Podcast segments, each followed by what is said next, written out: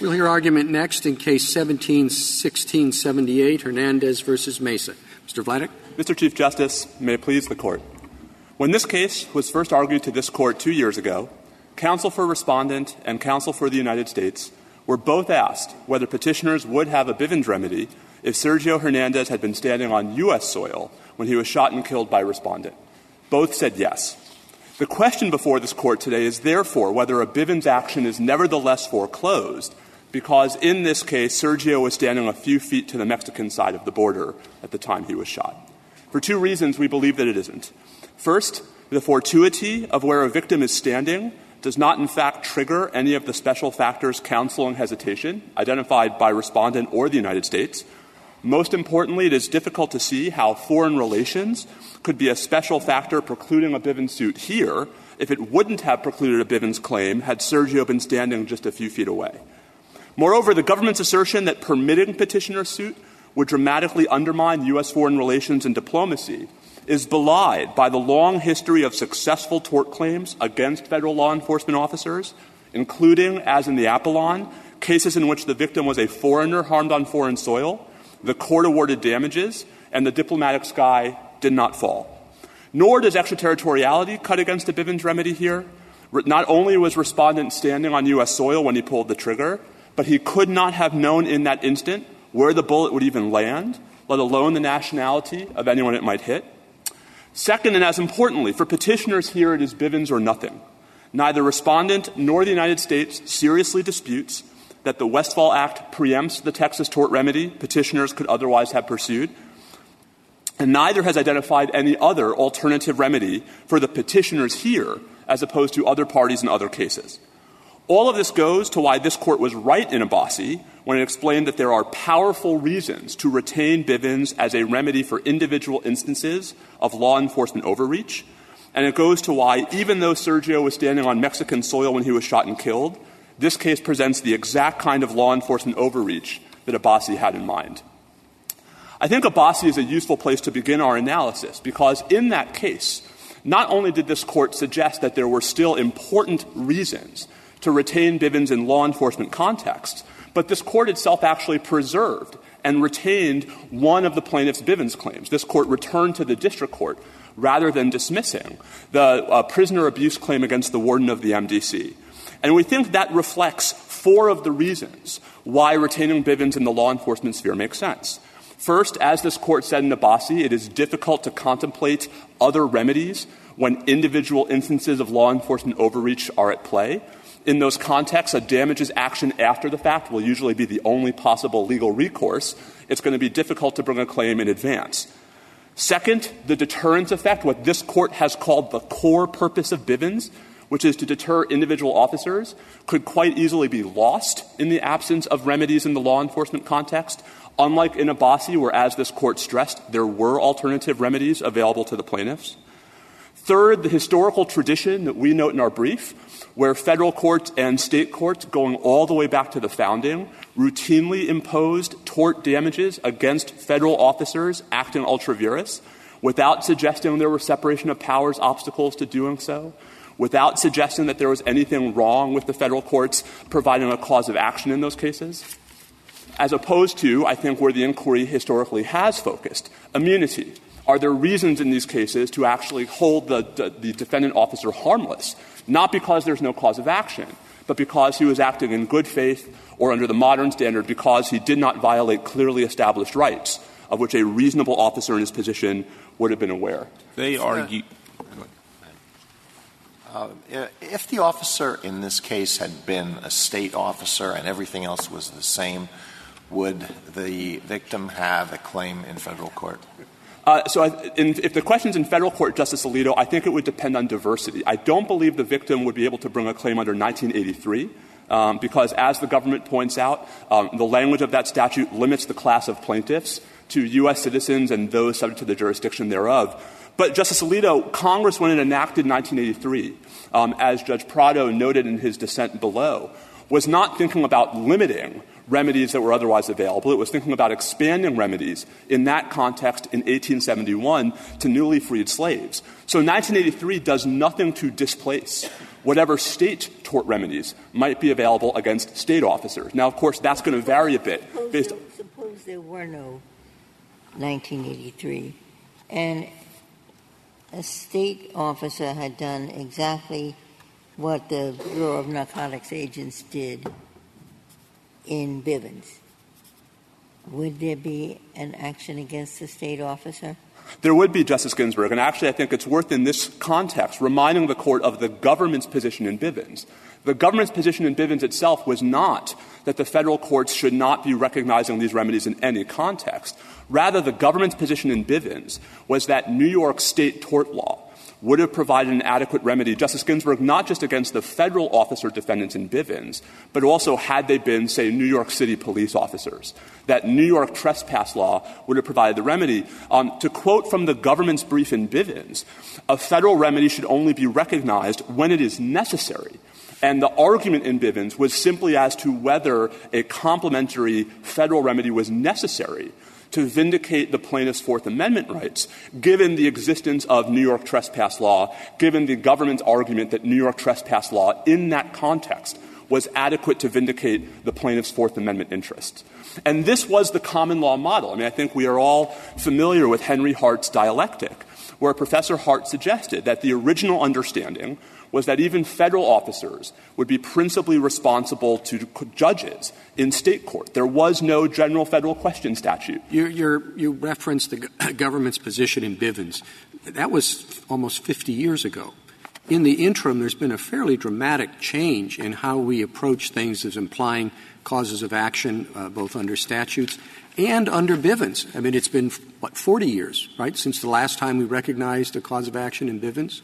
So I, th- I, I think you need to sort of move up half a century and explain to us why we should take your, your approach today, regardless of what the, the prevailing uh, legal regime was in 71. I take the point, Mr. Chief Justice, and if I may offer two points in response. The first is I say all of this by way of putting Bivens in context. Um, that is to say that rather than a bolt from the blue, Bivens was a continuation of this tradition. But to, wind the clock forward, which I think is, of course, the, the task for the court today, I think it's worth stressing that of the nine cases this court has decided since Carlson, which the government points out at page 11 of its amicus brief, where this court has had the opportunity to recognize a Bivens remedy and has chosen not to do so, none of those involved a claim that an individual federal law enforcement officer was acting ultra vires. None of the suits involved the kind of claim we have here.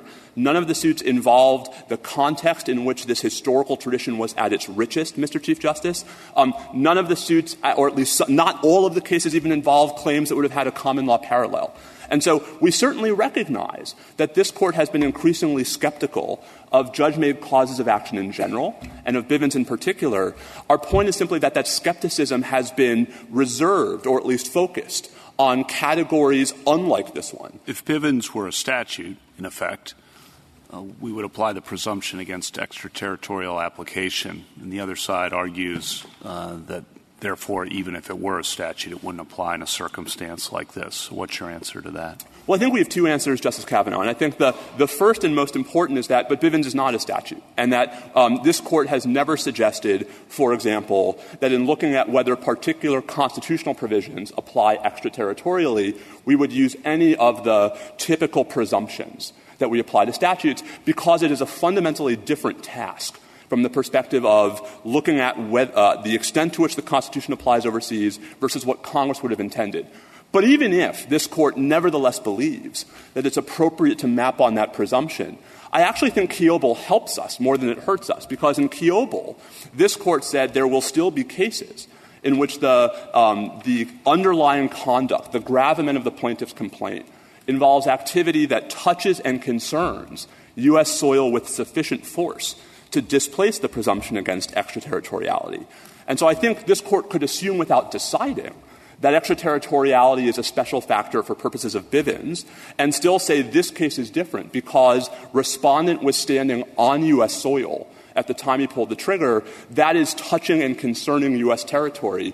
From my perspective, the way Kiobel meant it. What would distinguish? But um, the, The victim, Hernandez, this court has, has said, I think, that a non citizen who's injured abroad doesn't have any Fourth Amendment rights. So, what is this? seems like a rather arid discussion if at the end of the day there is no federal constitutional right that can be asserted by a non citizen who is injured abroad. So I think, I think Justice Ginsburg, that Verdugo certainly stands for the proposition that in that case, there was no Fourth Amendment protection for a Mexican national whose home was searched by DEA agents operating in conjunction with the Mexican government. Um, I think this court itself suggested in Hernandez 1 two years ago that the Fourth Amendment question in the context of a cross border shooting is more complicated. Um, and it is the fact that that question is unsettled that is, uh, this is my question too. I want to pick up on Justice Ginsburg. What, what then is the limiting principle? Um, we have a foreign national injured abroad by an action in the United States. I can think of a lot of cases that that's going to encompass, right? Um, not just cross-border shootings, but all kinds of torts that can occur transnationally. Would you capture all of those? Not at all, Justice Gorsuch. And as I hope was it can't, it can't be that this is a good for one shooting only. Right? No, and first, I mean, I think I think this court is well aware that there's been more than one shooting. Um, I understand that, but but no, I mean, I think the, the larger point is our position focuses on the law enforcement nature of the conduct at issue here, and so many of the hypotheticals that I suspect you are thinking of, Your Honor, and that I'd be thinking of for a context in which a U.S. Uh, government person uh, in the United States could. Why would it be limited to law enforcement as opposed to other governmental functions that happen here but happen to injure persons abroad? Because I think it's in the law enforcement context that there is the strongest argument, the strongest appeal to the historical tradition we note in our briefs, where there is a straight line dating all the way back to the founding, where it was law enforcement where common law remedies against federal officers were so important. There aren't many examples, I could find none, of combat operations, for example, where state courts were imposing tort remedies against federal officers. So you'd have a, uh, you draw a line there uh, actively in this case and say that uh, any any actions involving uh, military operations, diplomatic operations, any other operations of government are not. There's no Bivens action there. It's only for law enforcement, whatever that means, operations. So I mean, I, obviously, I wouldn't decide more than is necessary, but I ah, ah okay. That's what that's what I thought you'd say. But but all right. And so so where is if, if you're not willing to draw that line, where is it? And how is this court supposed to draw it? You, you, say you say you could say this, but I wouldn't say it. All right. I, I, Where I, would you draw the line? I think I think based on this court's jurisprudence and based on Abbasi itself, I think the line could reasonably, plausibly. No, no, not reasonably, plausibly. Where would you have this court draw the line? Well, I think frankly, there are decisions this court has handed down in the Bivens context that I think don't necessarily aren't necessarily consistent with this full tradition, but it has still left open law enforcement conduct Justice Gorsuch. And it's not just this court that has done that. Congress, in the 1974 amendment to the Federal Tort Claims Act, went out of its way to expand the liability of the United States for intentional torts committed by law enforcement officers. They are. I, it's not just intentional torts; it's rogue intentional torts. That's an important limiting principle. It absolutely is, Justice Sotomayor, and I, I hope it's clear and in our accepting briefs. the facts of this case the use of forces on U.S. lands, and it's unreasonable because the claim is that this young man was doing nothing but standing on the other side of the border. And I think this might be a, a, sort of a more convincing answer, I hope, to Justice Gorsuch, which is I do believe that it is relevant to the claim and the strength of our claim in this case that the respondent was, according to the plausible allegations in the plaintiff's complaint, violating not just the Constitution, but his own departmental regulations. That we have not just a law enforcement officer, Justice Gorsuch, but a law enforcement officer acting ultra vires.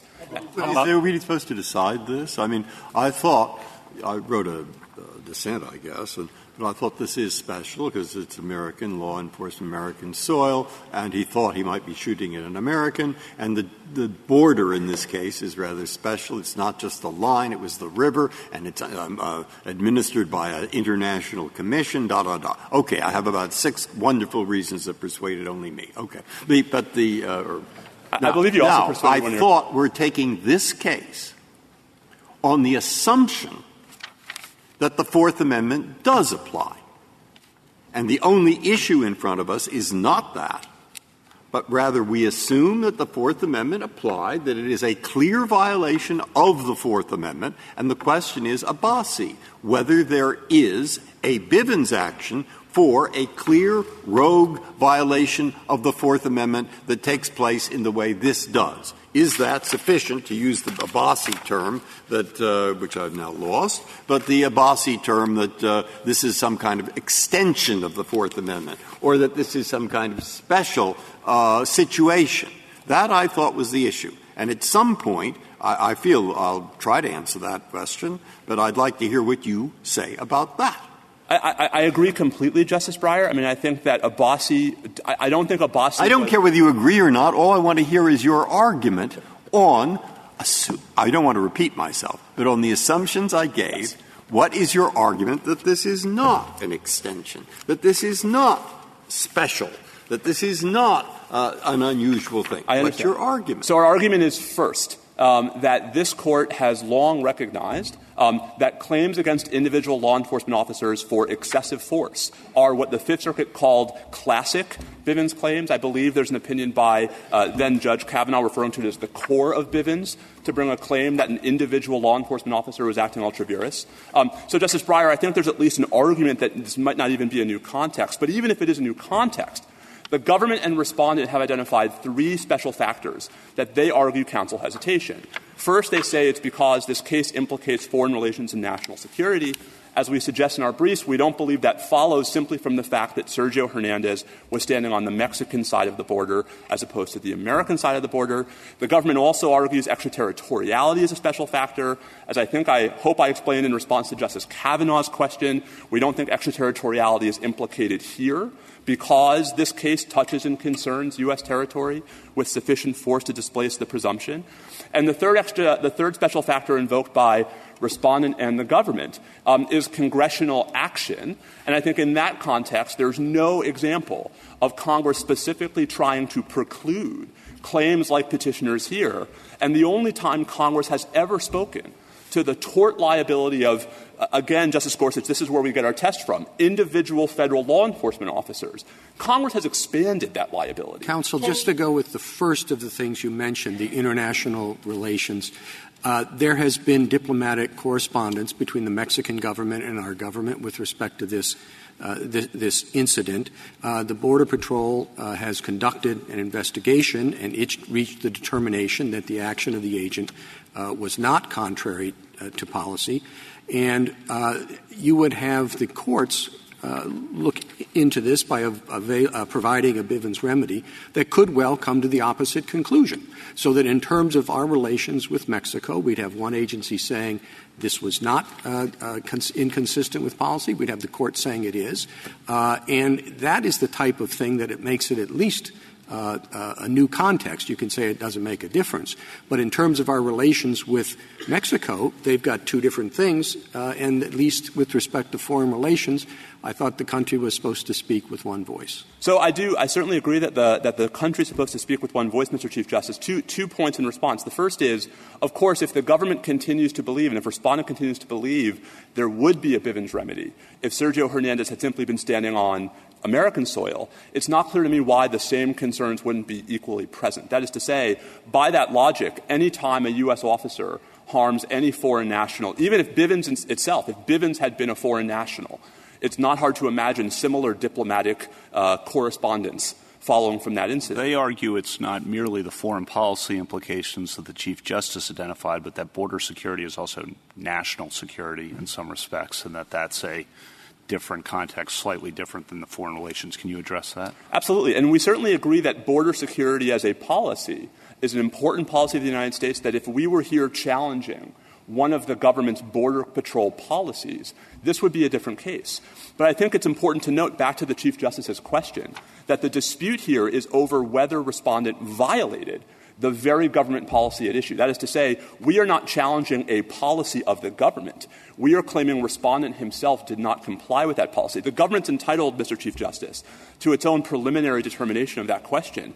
We don't think it is the kind of policy to which this court has historically accorded deference in the foreign relations and national security sphere if it's an after the fact factual determination about a single incident as opposed to, say, a challenge to an entire Border Patrol policy. I thought you were challenging the I thought you were challenging the constitutionality of what was done, not whether it was consistent with Border Patrol policy. So, uh, Justice Is that, Alito, can, is that uh, uh, does that provide the basis for a federal claim? If it were, if you put the Fourth Amendment aside, but the action was contrary to border uh, border patrol policy, would that provide the basis for a federal claim? not for a damages suit, of course, but Yes. but it is our position, Justice Alito, that just to go back to my colloquy with Justice Gorsuch, again, the reason why we believe this is in the heartland of Bivens, notwithstanding the concerns that the Chief Justice has referred to and that Justice Kavanaugh alluded to, um, is because here we do not have a case where the claim is that a particular policy of the United States in the foreign relations or national security sphere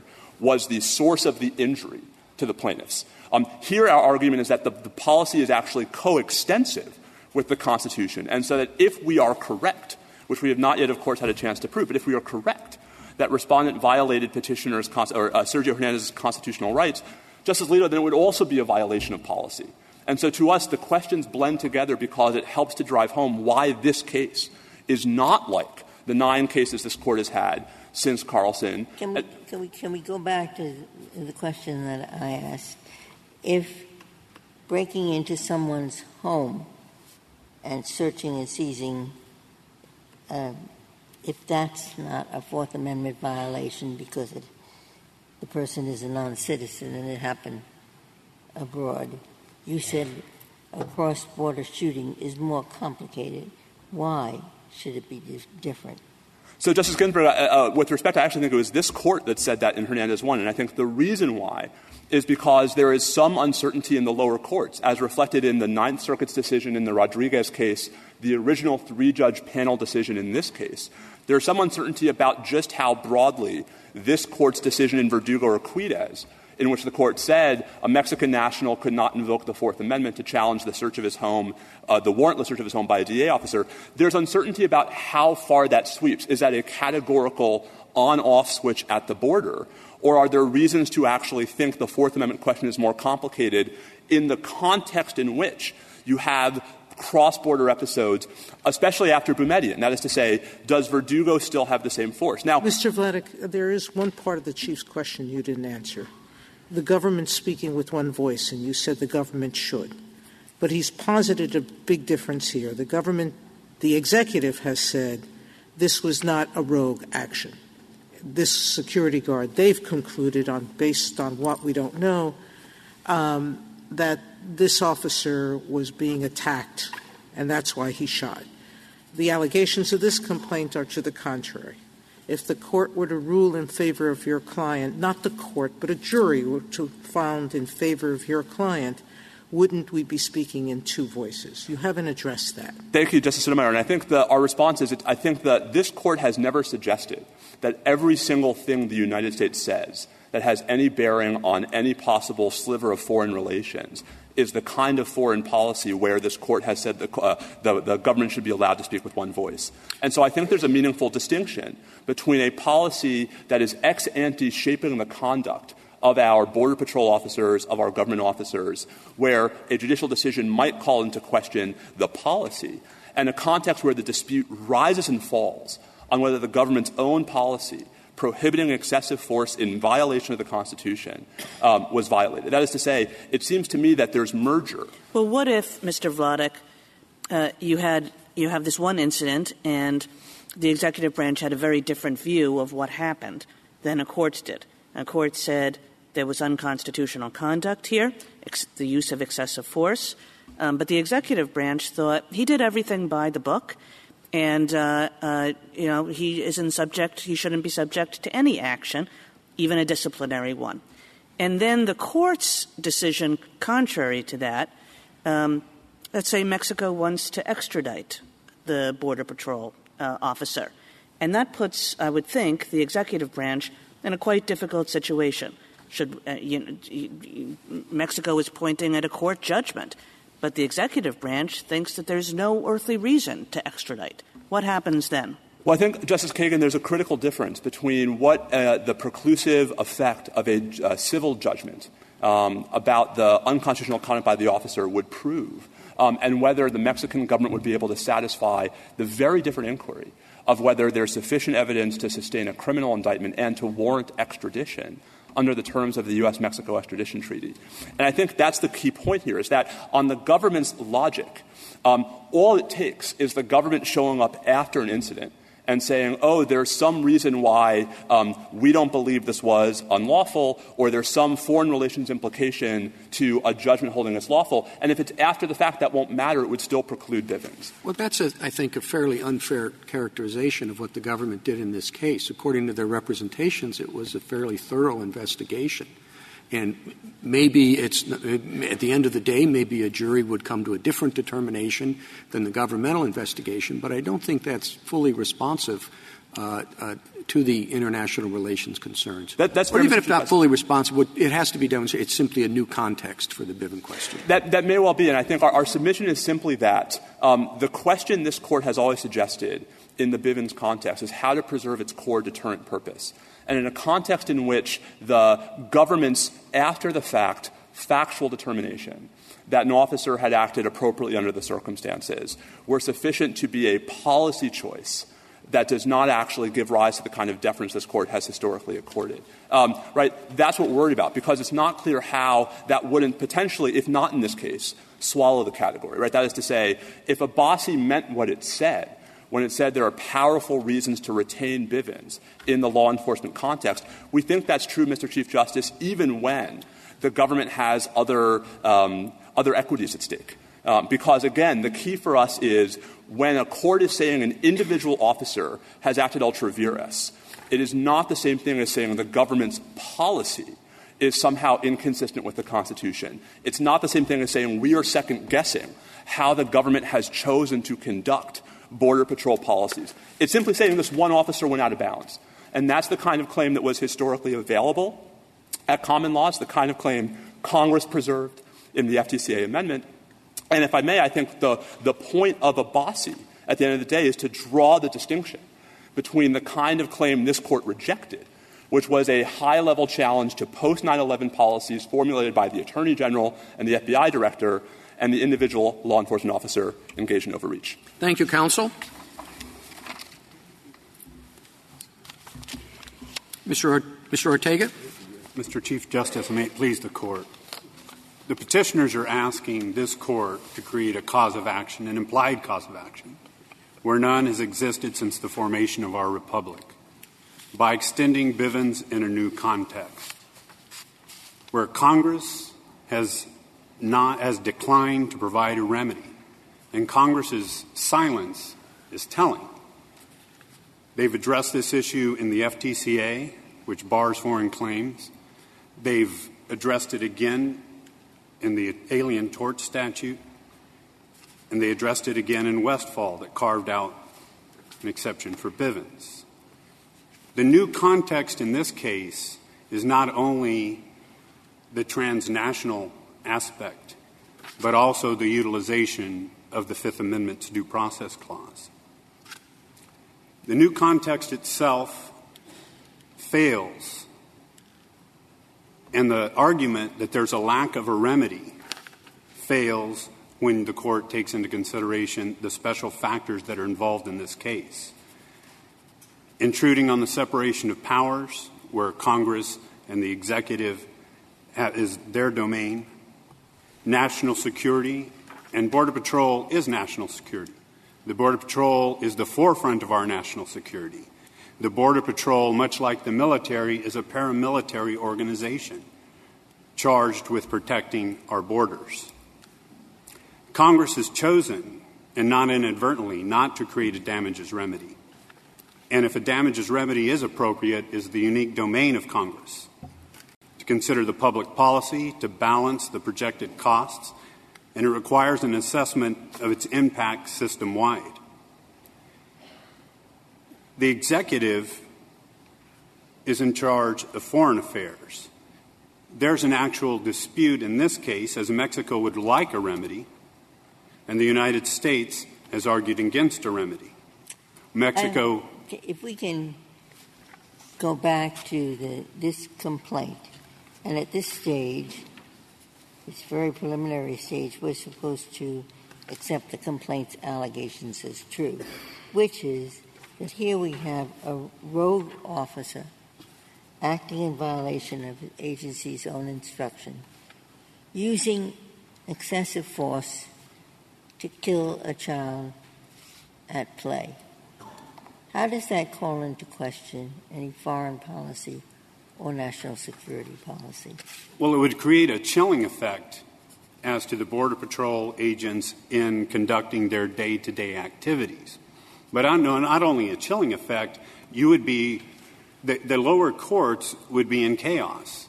There What doesn't be, that happen if the shooting happened in our own land? Meaning, a border patrol agent who sees a child at play and kills him two feet from the line is not chilled. He knows he can't do that. What makes it chilling to tell a border patrol agent, don't shoot indiscriminately at children standing a few feet from the border? We have to accept the facts of the complaint on their face. that's correct. All right? It- On their face, the complaint says that's what the border agent did. But, but you can't view it in a vacuum. It would be applicable. Well, the vacuum, what, this doesn't involve a Mexican defendant, Mexican law, or Mexican courts. It involves a U.S. defendant acting on U.S. soil, pulling a trigger on U.S. soil, and subject to U.S. law. We're not dragging the Border Patrol agent into a Mexican court. So, how would we be interfering?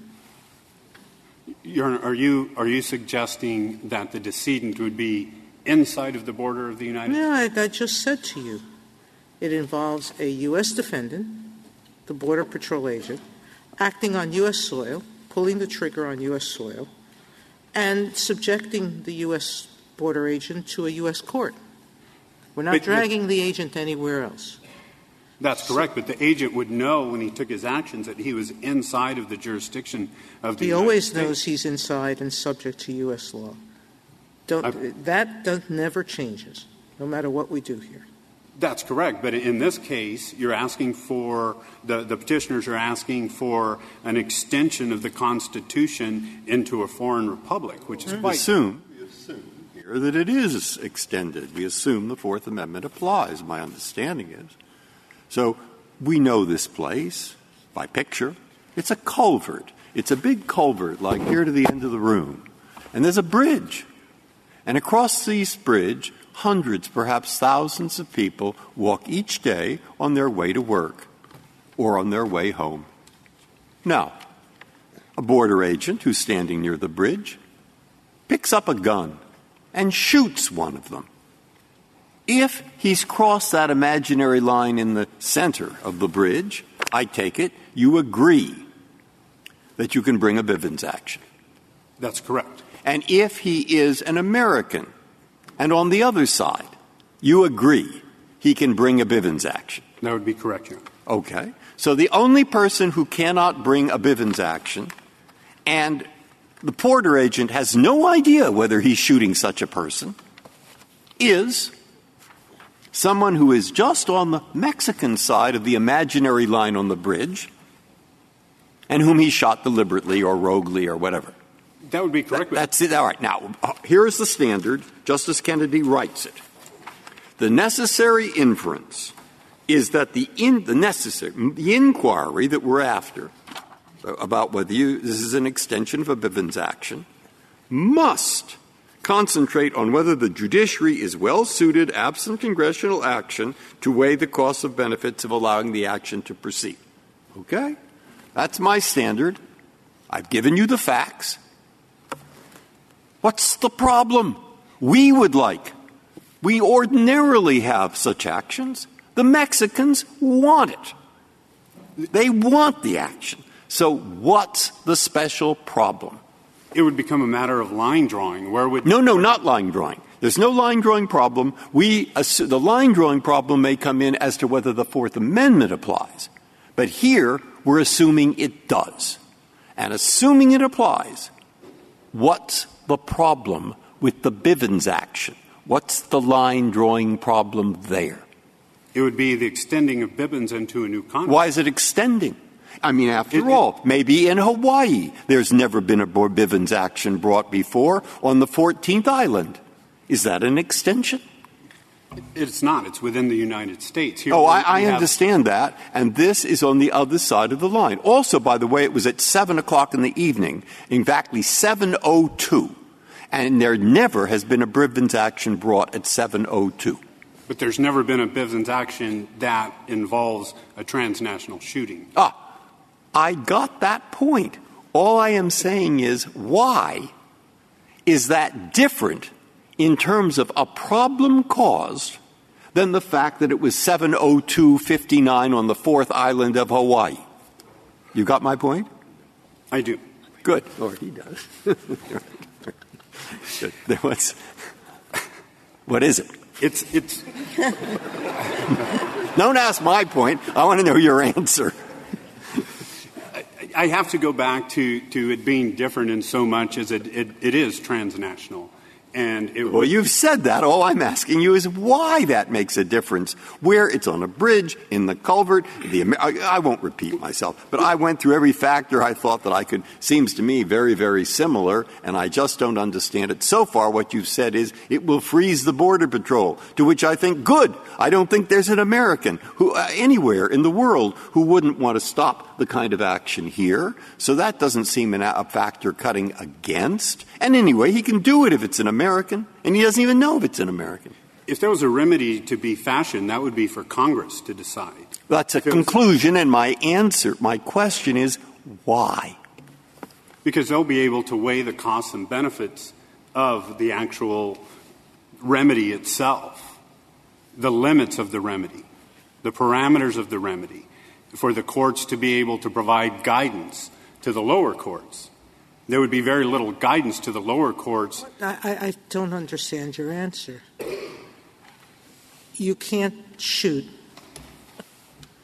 an unarmed juvenile playing. And the remedies limit is that one. That, that's the only thing that a court would be deciding, whether there truly was cause or no cause for the shooting. Um, But then when the determination would be on an ad hoc basis, creating instability in the lower courts. Why? What's the greater instability when you already admit that Bivens, Bivens would apply if that child was standing two feet from the border? And if even would apply according to you if it was an American child standing two feet on the Mexican border? I don't see where the greater instability arises um, in that situation. Well, the instability would rise because of the, the actual areas where you're at. It's a national border, with the Border Patrol providing national security in that So area. why, what you're basically saying is Bivens shouldn't apply ever against a border, a rogue border patrol who just stands there shooting people both on the U.S. side indiscriminately, takes a gun and just sweeps both sides of the border. Well, it would apply to those standing on the United States side, certainly. Yeah. Let me ask, because uh, I'm putting all my, this is actually bothering me. I'm not asking you to get, look, if we were talking about extending the Fourth Amendment, I would see a problem. I might think we should, or I might think we shouldn't, but I might think we should, but I certainly would say there is a problem. But once we say the Fourth Amendment is there, in just the same way it is two feet on the other side, at that point, what's the special problem of giving a damages remedy to a Mexican youth just as you would give it to an American youth, whether that American youth is over on one side of the border or the other? That's where I, that's, at that point, I hesitate. I say, well, that's what we're supposed to find here under the statute, and, and what is it? Assuming uh, Verdugo did not foreclose that, then there would not be a difference. Well, if there's no difference, then that's the end of it, isn't it? Because Kennedy says, look, he says, you've got to find, he's not talking about the Fourth Amendment. He's actually not even thinking about that, possibly, I don't know. We're thinking about Sixth Amendment, the Eighth, and the Tenth Amendment, I don't know. But, but assuming he is, once we're there, the Fourth Amendment really does apply. You say you can't think of a difference, and I can't think of a difference, so we send the case back. Now consider the Fourth Amendment. Is that what we should do? Well, the Fourth Amendment, I believe, is foreclosed by Verdugo in its language claiming that a U.S. agent, even acting on foreign soil, is not constrained by the Fourth Amendment. No, I'm not thought your, sure. I thought your point was the foreign policy implications are triggered when it's on the other side of the border, uh, and that's why we give significance to the border. But I want to press on that because wouldn't there be foreign policy implications even if the victim were a Mexican, Mexican national and killed even on the U.S. side of the border? Those kinds of incidents create lots of international and foreign policy implications as well. So why do foreign policy implications track the border uh, so neatly in your view? They track the border because the border is a paramilitary area that the Border Patrol patrols under the guidance of the executive. But do you agree there could be serious foreign policy implications even from a incident inside the United States with a victim who's a Mexican national?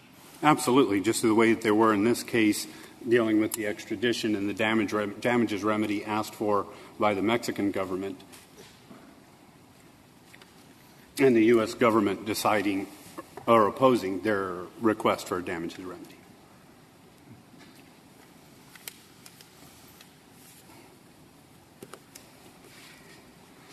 So it's been 40 years, and there's been no extension of Bivens beyond the trilogy that this court has, has outlined. The presumption against the extension provides a lower court stability versus an ad hoc application of the law. Shouldn't we think about the lack of alternative remedies? Mr. Vladeck mentioned that there's just no remedy at all, which is unlike not all the Bivens cases, but certainly some of them. But when you look at the myriad of special factors, including the separation of powers, national security, foreign diplomacy, public policy, and the projected cost, I think that that creates quite a different, uh, a different picture of that. And it's better left for Congress and the executive to decide those issues. And specifically, Congress to balance uh, the public policy, the limits of the law, and to provide guidance for this court to interpret the actual statute that they would have created.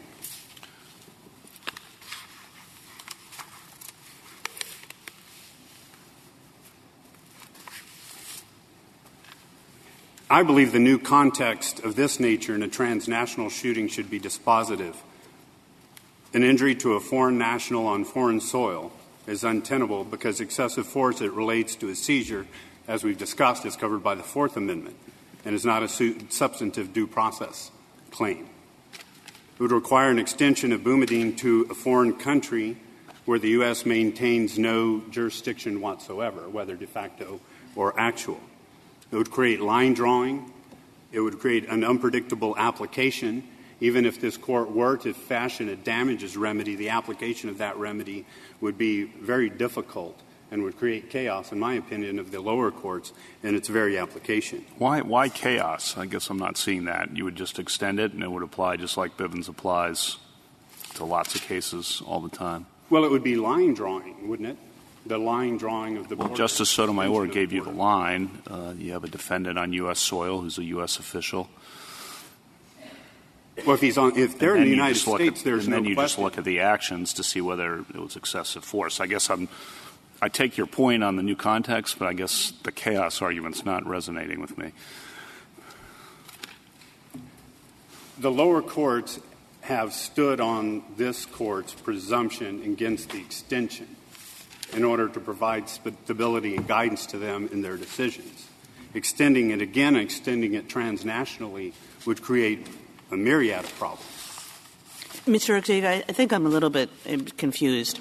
Um, do you- or do you not contest? Suppose there were a, a, a- a border patrol officer uh, used excessive force, but 10 miles from the border, while carrying out border security operations.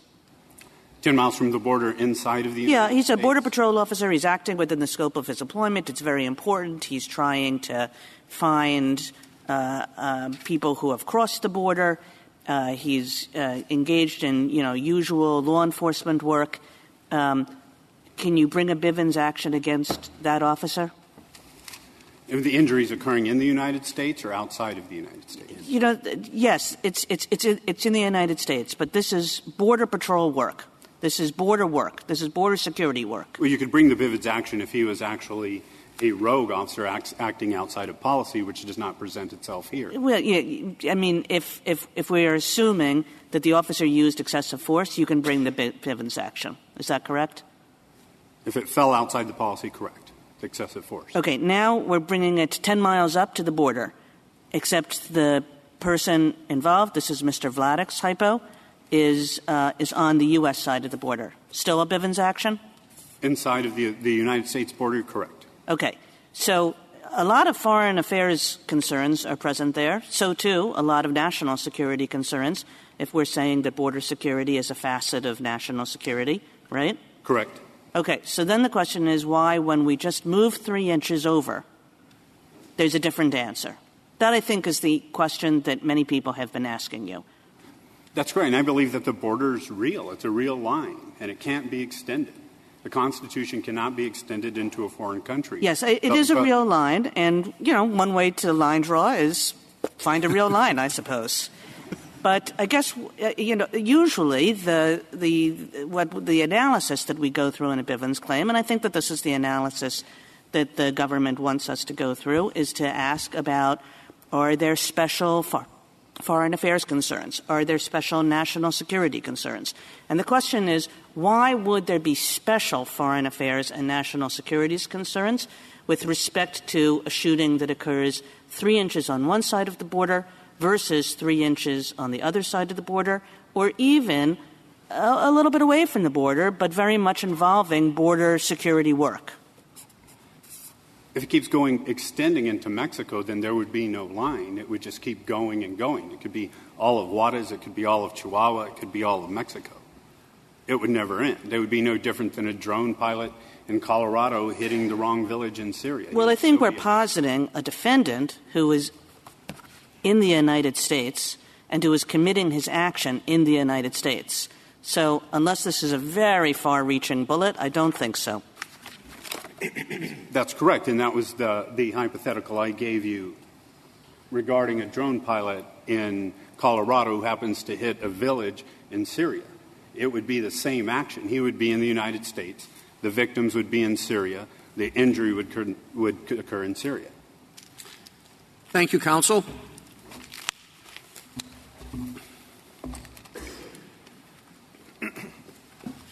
Mr. Wall? Mr. Chief Justice, and may it please the court. A foreign national was killed on foreign soil by a federal officer patrolling an international border. That is plainly a new context for Bivens purposes, and several special factors counsel hesitation here. Clear foreign relations concerns with Mexico and the need for border security, clear extraterritoriality, and clear signals from Congress in 1983 and the FTCA that it does not approve of damages liability for injuries abroad taking a step back, Abbasi and other decisions have made lower courts markedly less willing to imply causes of action for damages. If this court extends Bivens here on these facts, it will threaten to reverse that trend by undermining this court's consistent message about the importance of caution and judicial modesty in this area. To turn to the first of the three special factors, the foreign relations with Mexico, I don't think it's difficult to figure out exactly why we think Congress might pause, as it has in 1983 in the FTCA, before extending damages liability here. The United States and Mexico have an active disagreement over what happened here. We have bilateral mechanisms for working it out, like the Border Violence Prevention Council, which meets and talks about things like use of force. When we are conducting those negotiations, if we are taking positions about what has happened at the border and courts. Mr. Wall, the problem is that the allegation here is not about their meeting and talking about policies. It's about um, rogue actions. And, and I take a look at the amici, the former, like the CBP, but others who tell me pretty persuasively and extensively that the Border Patrol might be a bit of a mess and that um, disciplining is at a minimum here, investigating, et cetera, is not done in the way that others of us would think would be appropriate to an agency. Um, all of those things suggest to me that the class you want to create is a class of Border Patrol agents, whether they shoot across the border or shoot in the border. Justice Sotomayor, I'm happy to go through all the reports and the evidence. I'm happy to say, look, there were 55 incidents of use of force with firearms in fiscal year 12. There were 15 last year in fiscal year 18. That's a more than 70 percent drop. We can go back and forth about whether we think the Customs and Border Patrol is doing a good job at the border or not. I think my bottom line point, though, is that all of that is the subject of legislative debate. There is a body that can consider these kinds of questions and tailor a damages scheme to whatever the facts on the ground are, but that's that Congress. That would have been true in Bivens itself.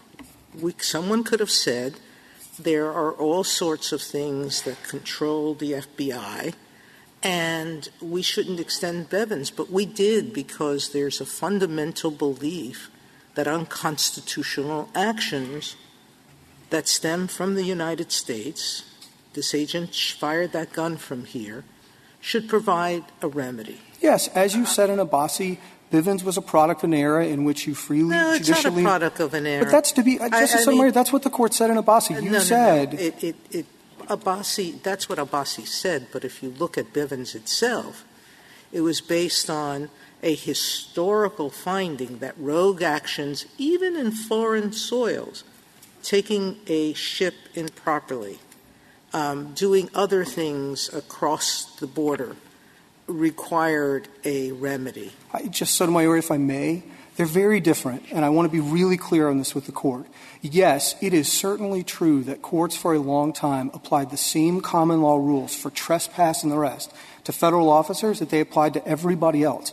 And that was perfectly fine under federal common law up until Erie, and it was perfectly fine under state statutory and common law right up to the Westfall Act. But that's not what the court was doing in Bivens, and that's not the way it's conceived of Bivens in its later cases. It was implying a special rule, not for everybody, but for federal officers, directly under the Constitution in the absence of any statutory authorization from Congress. That's a very different animal from what state and federal courts were doing for a really long time. At some point, to hear your three reasons. You had three reasons, and I hope you will leave you enough time to go to the same question I've asked 15 times. Look, isn't this all a problem for the Fourth Amendment? But if you assume the Fourth Amendment applies, what's the added problem? After all, the Fourth Amendment suppresses evidence. So and now, we're not going to change that, are we? And if the Fourth Amendment applies, suppressing evidence will still happen when there's a violation, and after all, that's arguable in Congress, it creates a mess in the court, da da da. Okay? So what's special about this? So I'll try to get through a couple of things really quickly. One, the friction with Mexico, which I think is pretty obvious and exemplified by this very case. Two, extraterritoriality. I don't have much to add to what Justice Kavanaugh said in Meshal on the D.C. Circuit. If there were a statute and it were the same as 1983 for federal officers, I don't take anybody to be disputing that absent some clear indication in the language that it wouldn't pick up an injury that crossed the border. And it seems passing strange that if the express statute didn't get, get it, an implied cause of action wouldn't. And even if you disagreed with me on that, then I think you'd say, look, Congress has made judgments in this area. It cut off all liability in the FTCA for things that happen across the border, injuries abroad. And you couldn't get it if you were a state officer under 1983. So at least as far as we can tell in the judgments Congress has made, it has recognized that the border is really significant. And why? Mr. Wolf. Because when you're injured abroad, you don't work it out through damages lawsuits. You work it out through diplomatic and administrative processes. And that's always been how Congress has done it. So, I mean, it, I think I need to uh, somebody to explain to me a little bit the kind of foreign affairs concerns that you're worried about. And you know, it's easy to just sort of wave your hands and say foreign affairs when there's been a cross-border shooting. But I think it would help me at least to have uh, some specifics about what kind of situations you're worried about. I mean, here, obviously, Mexico would prefer that a Bivens action be um, be given, and that's not dispositive by any means. But I guess I'm wondering, what is the problem? I guess the, the problem is that the United States and Mexico actively discuss incidents at the border, both specific incidents and general policies, right, as they have for years. And For instance, CBP revised its use of force. and as they did in this case, even while the Bivens suit was going forward. The Bivens claims does not seem to have prevented Mexico and the United States from having discussions and negotiations about this very incident, did it? That's right, but the question under Abbasi isn't, look, can you show that in every case this is always the kind of I'm looking for any case. Right, and what I'm saying is, take this case. We disagree with Mexico. We had a pair of cases. In one of them, we thought the agent acted unlawfully. In the other, we did a very thorough investigation. It's not in the record, but I've reviewed all the evidence. Be happy to talk about it. We concluded he hadn't acted unlawfully. Mexico believes that we're wrong about that. It believes we ought to extradite him and they ought to get our crack. It may believe, as a result of this incident, that we're not taking seriously our policy at the border. That's exactly the sort of thing that we have an ambassador and a foreign minister. We have a State Department, and they have one, and they talk about these issues. I guess and there's I'm, a- I'm, I'm still looking for you, ha- you, uh. In one state of the world, you don't have a Bivens claim in Mr. Hernandez's position. In another state of the world, he does have a Bivens claim. How does that interfere with the United States' foreign policy? I just, Kagan, you really think that the next time we go in to talk to Mexico and we take a position on something at the border, they won't say, how is your representation credible? You told us last time that your officer didn't do anything wrong, and your own courts, potentially even your Supreme Court, told you you were wrong. I think it does directly undermine the credibility of the executive branch in working with a foreign government. But even if you thought I were wrong, you still know Yeah, under why, wouldn't, Chappell. why wouldn't the United States then say, you know, uh, we live in a country in which courts play an important role in determining whether conduct is lawful? And that's not an embarrassment to the United States or to the executive branch. Of course, courts play a role, but the role under Abbasi is a limited one, where if there are special factors that counsel hesitation, the court says we leave it to Congress. Even if you disagree with me on foreign relations, you still have clear signals from Congress in terms of the statutes it's passed, and you have clear extraterritoriality. And we know from Chappell that you weigh the special factors in aggregate. So the question just is, across all of these things, is there enough here to think that we ought to pause before we judicially imply a cause of action, and we ought to leave it to Congress? And I just think looking at the balance, there's clearly enough to say there is a body that can address these kinds of on-the-grounds concerns at the border, but it's Congress, it's not the courts. And I guess the, last thing I'd say is, that, you know, the Fifth Circuit looking at this said, look, facts are tragic. This court said last time it's a heartbreaking loss of life, but said this is not a close case under Abbasi. I I disagree with Respondents' Counsel about some of the hypotheticals, three inches inside of the line or 10 miles inside the line, but you don't have to agree with us on those or disagree with whether there's a Bivens to think that once you've crossed the border and you're dealing with foreign nationals on foreign soil, now you've crossed into territory where Congress has never gone. Do you gone. say you disagree, Mr. Wall? I do. So the three inches inside the line, what would be the, the case there? I think if you're talking, I mean, so take the easiest hypothetical. You have just foreign nationals going across the border, right? To certainly grant that a couple of the special factors aren't going to apply, extraterritorial and congressional action. I think you've still likely got foreign relations and national security concerns. I think probably best answer is there's not a Bivens action. And how about 10 miles from the border, but doing border security work? I think maybe you've still got foreign relations and border security, but again, whether or not you agree with us on that, this is the easy case where all of those special factors are triggered. Thank you, counsel. Uh, Mr. Black, three minutes. Thank you, Mr. Chief Justice. Let me just say briefly that I take Mr. Wall's answer to Justice Kagan's last question to mean that the government has now changed its position from Hernandez 1, um, where the government argued that the inside the border hypothetical would be actionable under Bivens. That aside, I mean, I do want to go back to putting this case in the broader context, because I think it's important to understand how we got here. Um, historically, the whole way that the tort liability regime worked for government misconduct was that this court and state courts looked to existing common law causes of action and focused on immunity defenses as the way of calibrating the harm that citizens and others faced when injured by government officers against the need to protect officers acting in good faith. Back to Judge Hand in Gregoire versus Biddle. The court struck this balance by fashioning immunity defenses where the fight would be over whether the officer was entitled to immunity or not. And for law enforcement officers specifically, this court has long rejected the argument that there should be any context in which law enforcement officers, because of the frequency with which they interact with average individuals, because of the nature of their interactions, because of the powers they have to search, to seize, to arrest, in this context, to use lethal force, did not justify absolute immunity and instead justified a more narrower, qualified kind of immunity for those most likely to come face to face with private citizens. Distilled to its simplest, the government's position in this case is that officers in what is self described as the nation's largest law enforcement agency should have a functional absolute immunity, at least where foreign nationals are concerned. And our submission is that that is not consistent with how this court has always understood the relationship between causes of action and immunity defenses in this context. It is not required by any of this court's Bivens decisions. It does not abide by this court's suggestion in Abbasi that there are strong reasons and powerful reasons to retain Bivens in this context. And it would eliminate the one deterrence that is meaningfully available to ensure that officers in the nation's largest law enforcement agency are complying with the law. Our rule is not case specific. Before you finish, can you address one decision that the government seems to put uh, a, a, lot of stock, stock in, and that is uh, RJR, RS, what is it? R, is it RJR Nabisco? So, uh, Justice Ginsburg, that goes again to the question of whether extraterritoriality is a special factor counseling hesitation. And I want to be clear, we agree that there will be much harder cases if, say, for example, Agent Mesa was miles into Mexico, um, somehow acting under legal authority.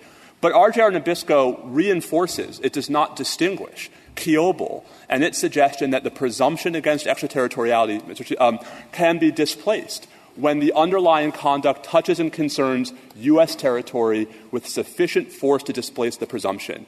If ever there was a case, Your Honors, where the underlying conduct touched and concerned U.S. territory with sufficient force, it's when a U.S. law enforcement officer standing on U.S. soil uses lethal force. Thank you, counsel. The case is submitted.